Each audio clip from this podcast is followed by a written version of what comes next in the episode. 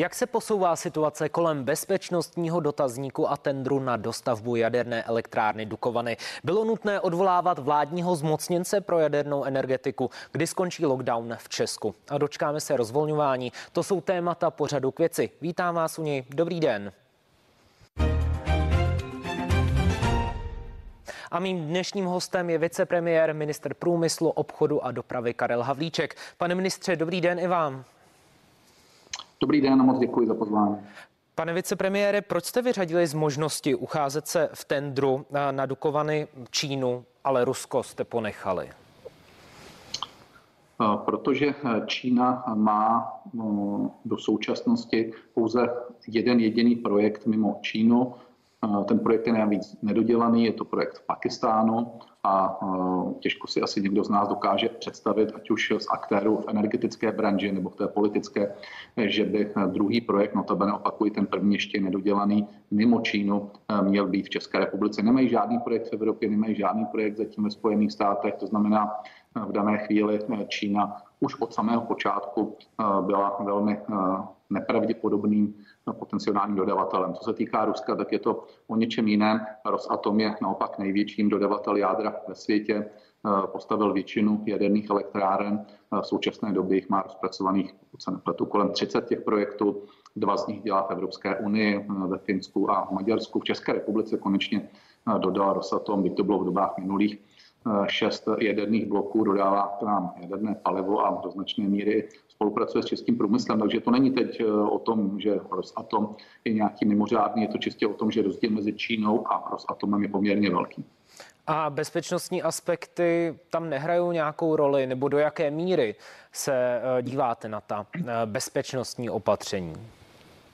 Samozřejmě, že bezpečnostní aspekty jsou důležité a my musíme dávat do popředí jak bezpečnostní, tak ekonomické, tak technologické. Jsou to, řekněme, tři klíčové parametry, podle kterých se musíme eh, rozhodovat, protože pokud zde nebudeme mít odpovídající technologii, bezpečnou, a teď tím nemyslím jenom z toho geopolitického úhlu pohledu, ale bezpečnou z toho eh, jaderného, kyberbezpečnostního a tak dále. A stejně tak, pokud nebudeme mít dobrou cenu té investice, to znamená, pokud ve finále nebudeme mít dobrou výkupní cenu elektrické energie, no tak zde taky nic nepostavíme za prvé bychom do toho projektu těžko mohli mít, kdyby to nevycházelo ekonomicky a za další samozřejmě nechceme na eh, příští generace eh, zde vytvořit nový zdroj, který bude dělat 10 eh, elektrické energie v České republice, který by byl příliš drahý.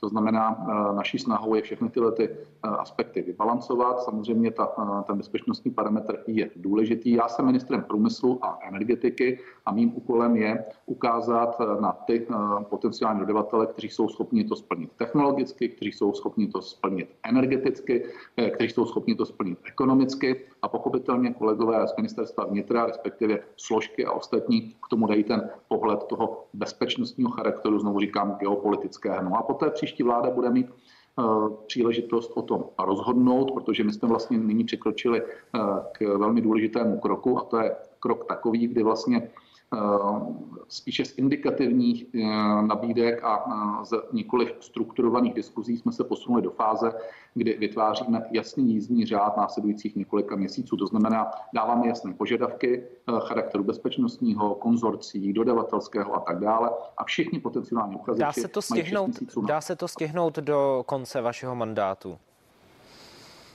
Ta příprava? No, v každém případě se dá stihnout to, eh, ten, někdo tomu říká dotazník, ale ty požadavky, které jsme dali, aby je všichni dali eh, ty odpovědi na stůl, to znamená, aby jsme zde eh, věděli, na čem jsme s tím či o ním potenciálním uchazečem ze všech těch úhlů pohledu, které jsem říkal. No a to je do 30. listopadu, to znamená, teprve poté je možné o tom rozhodnout. Předpokládám, že to bude už nová vláda a dokonce si myslím, že je nezbytně nutné, aby to byla nová vláda. I kdyby tady třeba ještě v prosinci byla tato vláda, Eh, tak je třeba, aby to eh, rozhodovala vláda, která poté bude mít i mandát na to, aby rozhodla o vítězství. Tato vláda na váš návrh, pane ministře, odvolala vládního zmocněnce pro jadernou energetiku Jaroslava Míla. Údajné eh, ty důvody jsme už slyšeli, nicméně připouštíte, že v této době odvolání tak důležitého člověka je zkrátka podezřelé pro veřejnost? Já bych neřekl, že to je podezřelé.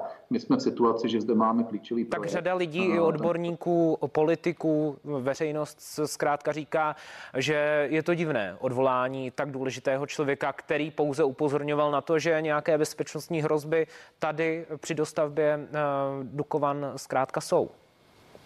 Tak hlavně to říkají politici a politici to budou říkat vždycky, protože logicky opozice je od toho, aby kritizovala koalici a na to není nic mimořádného. Kohokoliv my jsme odvolali, tak byl vždycky náš kritizován. Vzpomínám se, když jsme odvolali šéfa ČTU, když jsme odvolali šéfa energetického regulačního úřadu, když jsme odvolali, já nevím, šéfa českých drah a tak dále. To ale ještě neznamená, že v, jak si to odvolání k tomu nebyl nějaký důvod. Co se týká zde pana Míla, tak já už jsem to několikrát říkal, já si ho vážím jako člověka, který v určité době Eh, pro eh, celý projekt jádra udělal kus práce, zejména v té technické eh, rovině, to znamená v rovině, kdy se dojednávaly smlouvy s Čezem, kdy jsme připravovali finanční model, investorský model a tak dále. Tuto chvíli jsme ale někde jinde. Jeho pětičlený tým v době, kdy tady budujeme takovýhle velký projekt, už skutečně nestačí na to, aby jsme byli schopni stačit požadavkům všech zainteresovaných stran, zejména z Evropské komise a podobně. Prostě jednoduše musíme to dostávat pod úřad řádně tak, aby prostě tady nebyly dva paralelní týmy. Na tomto procesu pracujeme už několik měsíců. Pane ministře, dané chvíli. vy jste říkal, že si ho vážíte, nicméně o tom, že je odvolán, se později dozvěděl ze svého e-mailu. Je to podle vás v pořádku právě tato komunikace? Jestliže říkáte, že si vážíte jeho práce, kterou udělal na ministerstvu v tom svém oboru a dozví se to takto zpětně eh, z e-mailu? No tak my musíme jednat hlavně rychle, to znamená, že ta vláda eh, odvolala pana Míla a, eh, krátce na to byla tisková konference, tak kolegové okamžitě to poslali, respektive já jsem to jakoby napsal uh, mým jménem, kolegové to rychle odeslali a jestli tam nastalo to, že si třeba ten mail, mail přečetl o něco později, tak to samozřejmě asi není úplně ideální, ale myslím, že to není to nejpodstatnější. Konečně i třeba maily od pana Míla. Ale mohl jste ho zase informovat o tom, že vůbec s něčím podobným na tu vládu jdete?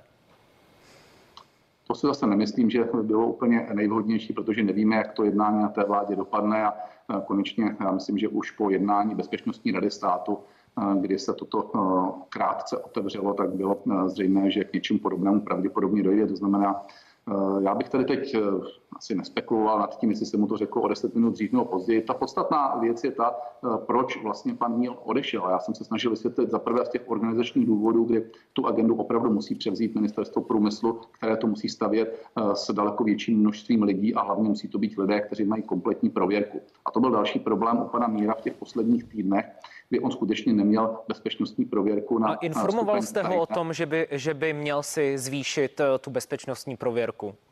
To by asi neměl pro, být problém. No to si teda rozhodně nemyslím, protože bezpečnostní prověrka na stupeň tajné je eh, vážný krok. To není věc, že si o ní zažádám a za týden dostanu. To je rok trvající proces, který je velmi náročný, který je velmi nepříjemný pro ty aktéry. Je to otázka prostě minulosti, je to otázka prostě prokázání celé řady věcí a logicky uh, nedivím se, že třeba některým aktérům se do toho uh, nechce. On věděl, pan Míl, že bezpečnostní prověrka na stupeň tajné je jednoznačným handicapem. Po určitou dobu se s tím dá pracovat v době, kdy prostě nejednáte tolik ze pan Tomáš, Ehler, pan Tomáš Ehler, který má nově vést ten tým na MPO, tak tu bezpečnostní uh, prověrku má? No samozřejmě.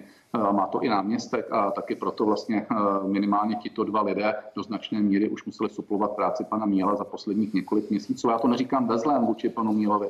Znova říkám, udělal zde kus dobré eh, práce, ale bezpečnostní prověrka na stupeň tajné je prostě handicapem. O tom není nejmenších pochyb a on to věděl, ale chápu to, že prostě do toho se nechtěl pustit z jakýchkoliv důvodů, ale dlouhodobě nebyla šance prostě s tím letím takto pracovat.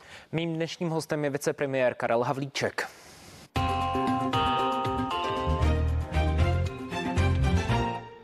Pane ministře, zítř, zítřkem začínají velikonoční svátky. Kde je budete trávit? A já budu trávit v Mníčku pod Brdy, čili kousek od Prahy, tam, kde bydlíme s rodinou. Z vašeho oboru e, se velikonoční svátky e, vlastně dotýkají e, problému nebo situace, kdy malou obchod má být zavřený nejen v pondělí, ale i zítra. Jak vy se na to díváte? Není chybou toto rozhodnutí? Eh, půjdete se dnes například podívat právě do obchodu, jak to bude vypadat, eh, jak lidé se budou předzásobovat na volné dny? To má dva úhly pohledu. Samozřejmě jeden je ten, který vy trochu naznačujete, kdy vlastně říkáte, ve čtvrtek se vám tam nahrne více lidí a nakoupí si třeba na celý víkend, zatímco kdybyste nechali v pátek ještě, tak by se to do toho mohlo roztáhnout. Zase argument zdravotníků a epidemiologů je takový, že se jedná pouze o jeden den, protože samozřejmě v sobotu bude otevřeno a v neděli, kdo má obchody otevřené, tak taky může mít otevřeno a ten jeden den eh, není tak kritický na to, aby si lidé prostě eh, teď nakupovali na celé čtyři dny. Ale hlavně argumentují mobilitou obyvatel, argumentují tím, že se nám podařilo, což je pravda, to je objektivní pravda, za poslední tři týdny skutečně zvrátit ten vývoj epidemie a na rozdíl od ostatních okolních zemí, kde bohužel, to neříkáme nadšeně, ale bohužel se ta křivka zvedá to razentním způsobem, Polsko to je apokalypsa, tak u nás to naštěstí jdou a je to jednoznačně v důsledku těch opatření. A jedno z těch opatření je samozřejmě i řekněme prostě režim vysoce snížené mobility, včetně toho okresního lockdownu, prostě a jednoduše mají epidemiologové obavu jít do toho rizika a raději říkají, eh, vydržme to ještě ty následující dny a eh, pokud přežijeme tyto čtyři dny, jakože to určitě zvládneme. To rozhodně, to rozhodně, to rozhodně ano, ale pane ministře, už teď se na sociálních sítích vlastně objevují eh, komentáře, fotky, jak vlastně vypadají obchodní řetězce, že jsou přeplněná parkoviště, tak přeci jenom dnes zkrátka hrozí, že když si půjdete nakoupit rohlíky na následující tři dny, tak eh, si k tomu koupíte i eh, vir COVID-19. Tak eh, otázka je, jestli je nezbytné si kupovat rohlíky na tři dny, když sobotu si je můžeme jít koupit taky. Eh, co se týká obrázku na sociálních sítích, eh, to bereme prosím s určitým, s určitým nadhledem. Já netvrdím, že všechno, co se tam eh, objeví, tak neodpovídá skutečnosti, někdy to odpovídá, někdy ne. Já si vzpomínám, pane redaktore, když jsme zavedli systém jeden zákazník na 15 metrů čtverečných, tenkrát se proti tomu postavili všechny obchody, postavili se proti tomu řetězce, svaz obchodu a cestovního roku z nás dělal úplné blázny a řekl, že to bude apokalypsa, lidé budou stát před obchody a tak dále. A vzpomínám si ten první den, co se otevřelo, tak okamžitě byly obrázky z různých hypermarketů a ty tam ukazovali ty štrůdly, ty fronty a tak dále. Pak se zjistilo, že to bylo před jedním, pak se zjistilo, že to navíc ještě nebylo v době, kdy bylo otevřeno a ve finále jeden člověk na 15 metrů čtverečních funguje do dneška a neviděl jsem nikde žádné velké fronty. Já tím jenom chci říct, že ty sociální sítě někdy mají trošku tendenci prostě popíchnout a trošku to zkreslit, takže počkejme se radši na ten faktický stav, ale samozřejmě, jsou to dva úhly pohledu. Eh, já nechci dneska dělat rozhodčí, o který je lepší, stavím se za rozhodnutí vlády, protože ve finále, a to musím korektně říct, v této době má právo veta minister zdravotnictví, on se rozhodl jít tímhle tím způsobem, to znamená, respektujme, že pátek bude zavřený. Se, Nedělá to, protože někoho šikanovat, ale dělá to, protože chce pomoci. Pojďme se podívat na další rozhodnutí eh, vlády. I nadále během Velikonoc bude platit uzavření okresu. Pokud se zaměříme na zaplněnou, přeplněnou eh, zkrátka náplavku, Rigrovy sady, když zůstaneme v Praze. Eh, má toto opatření smysl? Není tedy eh, lepší, aby opravdu se Praha propojila se středními, se středočeskem, aby zkrátka se ty, ti lidé rozmělnili. Ostatně i to říká epidemiolog Roman Primula, že by měli mít lidé umožněno jít vyrazit na své chaty během volna. Je to podobná diskuze, jako byla u eh, těch eh, obchodů. Ano, část veřejnosti říká jedno, část říká druhé. Eh, pan profesor Primula je spíš toho názoru, že by se to mohlo uvolnit, pak proti tomu jde třeba tým pana doktora Smejkala, minister zdravotnictví, který je zásadně proti tomu. V každém případě ten okresní lockdown, i když je nepohodlný nekomfortní, já myslím, že to všichni prostě vnímají, že to je prostě zásadní citelný zásah a omlouváme se za něj, ale na druhou stranu je faktem, že ty výsledky tady máme. O tom není pochyb. Může samozřejmě někdo spekulovat, jestli eh, to je způsobeno tím okresním lockdownem, ale faktem je, že předtím nebyl, nyní je a minimálně z toho psychologického úhlu pohledu skutečně lidé tolik eh, necestují a eh, je faktem, že ta mobilita se snížila. A teď můžeme spekulovat, co by nastalo, kdyby nastalo. Já to chápu, že ten argument na ty chaty by mohl i obstát, ale podívejte se, co nastalo dneska ve Francii. Pokud mám správné informace, ale celý den eh, to, to sleduji, eh, tak eh, do 10 kilometrů já nikdo nemůže. Pokud se i nepletu, tak v rámci Paříže udělali větší izolaci a v podstatě všechny obchody a služby okamžitě zavřené. A já jenom tím chci říct, že vidíte, že každá země s tím nějakým způsobem bojuje, že tomu vzdoruje a rozhodně si nemyslím, že by Francie to neměla promyšlené a de facto udělala, řekněme, daleko tvrdší lockdown, než který máme my tady u nás. Pane ministře, dobře, nicméně opozice argumentuje tím, že ta čísla neukazují to, že by nějakým způsobem mělo to uzavření okresu nějaký prospěch v boji proti právě koronaviru. Každopádně sněmovna zavázala vládu, že se má eh, mimo jiné spojit Praha a středočeský kraj. Proč to vláda neudělala? Co si myslíte o sněmovně? To není o tom, eh, že by eh, někdo chtěl být za každou cenu chytřejší, ale prostě buď tady budeme poslouchat teda nějaký tým epidemiologů, a nebo to budeme dělat na základě prostě názoru politických stran. A ti epidemiologové, a znovu říkám, nemusíme se dívat jenom na ten vládní tým, smyslu pana ministra Blatného, podívejme se prostě na ten tým nezávislý. Já myslím, že ti lidé, kteří jsou okolo doktora Smejkala, jsou tam lidé, z, řekněme, z prestižních institucí, tak prostě mají názor jiný, než mají prostě politici z opozičních stran. Kdybychom měli dělat celou dobu, co říkají politici z opozičních stran nebo parlamentu, co říkají, no tak si myslím, že dneska už je to totální apokalypse. Když si vzpomeňte prostě v létě minulého roku, sundejte roušky zbytečné, eh, vzpomeňte si na Juchání na Karlově mostě, vzpomeňte si prostě na jejich systémy rozvolňování a všeho možného. Já jim to kolikrát ani nevyčítal, protože do značné míry chápu, že za prvé je v tom politický populismus, chtějí víc říct občanům, to celkem chápu, a chápu i to, že chtějí za každou cenu střílet do vlády. To není nic mimořádného. Mimořádné by bylo to, kdybychom se jimi nechali řídit. To znamená, buď se budeme řídit tím, co říká opozice, a to bude náš konec, anebo se budeme řídit tím, co říkají epidemiologové.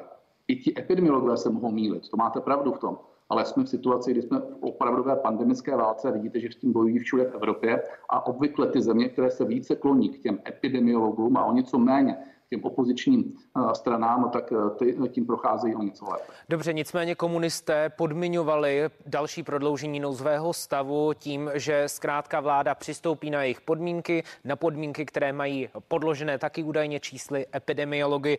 Um, jak vy k tomu budete tedy přistupovat, jestliže jste dostali možnost, abyste prodloužili nouzový stav a pak najednou ten příslip eh, komunistů nesplníte? Eh, já si nemyslím, že zrovna tady se něco nesplnilo. Já myslím, že to, co se eh, slíbilo v rámci toho nouzového stavu, to znamená do toho eh, příštího týdne, takže je v zásadě plněno, ale... Tak komunisté to, že... například podmiňovali to prodloužení tím, že chtějí, aby se zrušila uzávěra okresu, aby se to přesunulo na kraje. To tedy v tuto chvíli můžete slíbit, že po velikonocích v úterý rozhodne tedy třeba vláda o tom, že opravdu ta uzávěra okresu skončí? Počkejme si, jak dopadnou Velikonoce, ale přece eh, já myslím, že snad všichni vnímáme to, že to nechceme zkazet. Eh, my jsme se opravdu dostali do situace, kdy se to lepší. Je to prokazatelné. Měli jsme 16 tisíc infikovaných, dneska jich máme řádově kolem 7 eh, tisíc a to ještě v tom máme 2,5 tisíce lidí, kteří jsou takzvaně infikováni díky testování, protože jsme dneska největším testovacím centrem v Evropě. 500 tisíc lidí denně testujeme a díky tomu máme 2-2,5 tisíce infikovaných. To jiná země nemá. To znamená, už jenom podle tohohle vidíte, že ty žebříčky mezinárodní nejsou zřejmě úplně objektivní a my si vlastně nalžeme do vlastní kapsy. To znamená, ta situace se lepší a je to nepochybně díky těm opatřením, které tu jsou. Já vím, že jsou nepopulární, na tom se přece nedají získat žádné politické body, tohle není populismus. My to děláme proto, že chceme ochránit zdraví a děláme to i díky tomu lockdownu, který vidíte, že i v jiných zemích v Evropě. Dneska to vyhrásala Francie. Uh, ano, je to nepopulární, nelíbí se to nikomu, chápeme to, ale přináší to výsledky. A jestli to zvládneme ještě teď vydržet, tak na rozdíl od ostatních zemí, které jdou nahoru, my budeme moci začít pozvolna uvolňovat a máme šanci, že nebudeme zase tahat za ruční brzdu a zase prostě za čas uh, se dostávat do restrikcí. To je přece uh, pro všechny obyvatele a pro všechny živnostníky, podnikatele spíše ta zpráva dobrá. Mým dnešním hostem je vicepremiér ministr průmyslu, obchodu a dopravy Karel Havlíček. Pane ministře, vy jste eh, jedničkou na jeho české kandidátce hnutí ANO do sněmovních voleb. Eh, budete nicméně kandidovat jako nestraník. To je záměr? Eh, hnutí ano, a to já myslím, že je docela zásadní rozdíl mezi těmi ostatními stranami, není o stranické knížce, není ani o tom, kdo s kým kolik vypil sudu piva, či jestli se znají z toho či onoho regionu, jestli si něco vzájemně dluží. Hnutí ano je zaplať pán Bůh o výkonnosti, o nasazení, o odbornosti a o tom, že někdo je ochoten tomu dát maximální Dobře, možnou pane ministře, ale už nějakou dobu právě kopete za hnutí ANO ve vládě, tak je to třeba nějaký signál alespoň lidem, aby věděli, kam si vás mají zaškatulkovat. Není to třeba alibismus, že se nehlásíte přímo k členství hnutí ANO, ale zároveň chcete být za ně třeba ve vládě nebo právě v poslanecké sněmovně? Aby jsem kopal za hnutí ANO, na to nepotřebuje člověk členství. A myslím si, že prakticky každý, kdo sleduje alespoň trošku politické dění, tak ví, že kopu za hnutí ano, o tom není přece nejmenších pochyb.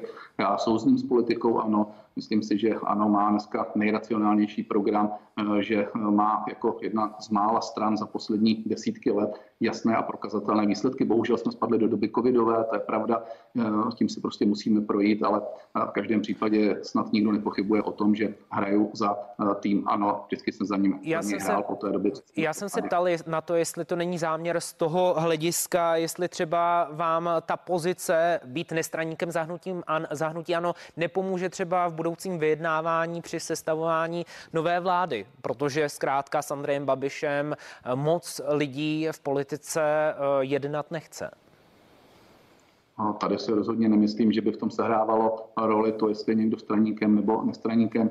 Eh, opět myslím si, že i nezávislí pozorovatelé vidí, že eh, s panem Babišem k sobě máme blízko a na to nemusím být straník. Prostě a každý vidí, bavili jste se s panem jsme... premiérem o tom, že byste třeba možná mohl být budoucím premiérem zahnutí ANO právě vy?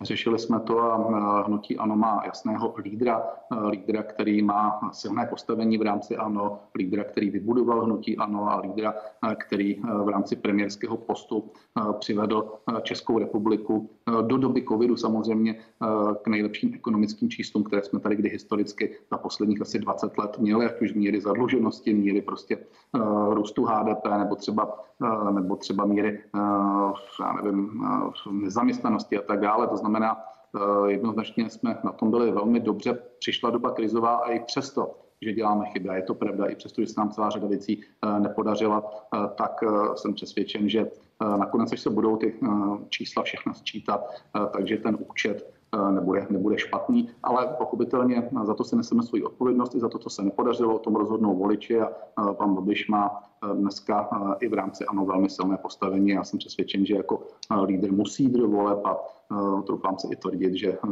je solidní šance, že bude opět premiérem. Mým dnešním hostem byl vicepremiér, ministr průmyslu, obchodu a také dopravy Karel Havlíček. Pane ministře, díky a nashledanou. Moc krát děkuji a nashledanou. Více otázek ani odpovědí už v pořadu k věci neuslyšíte. Těším se na vás u dalšího vysílání CNN Prima News. Na viděnou.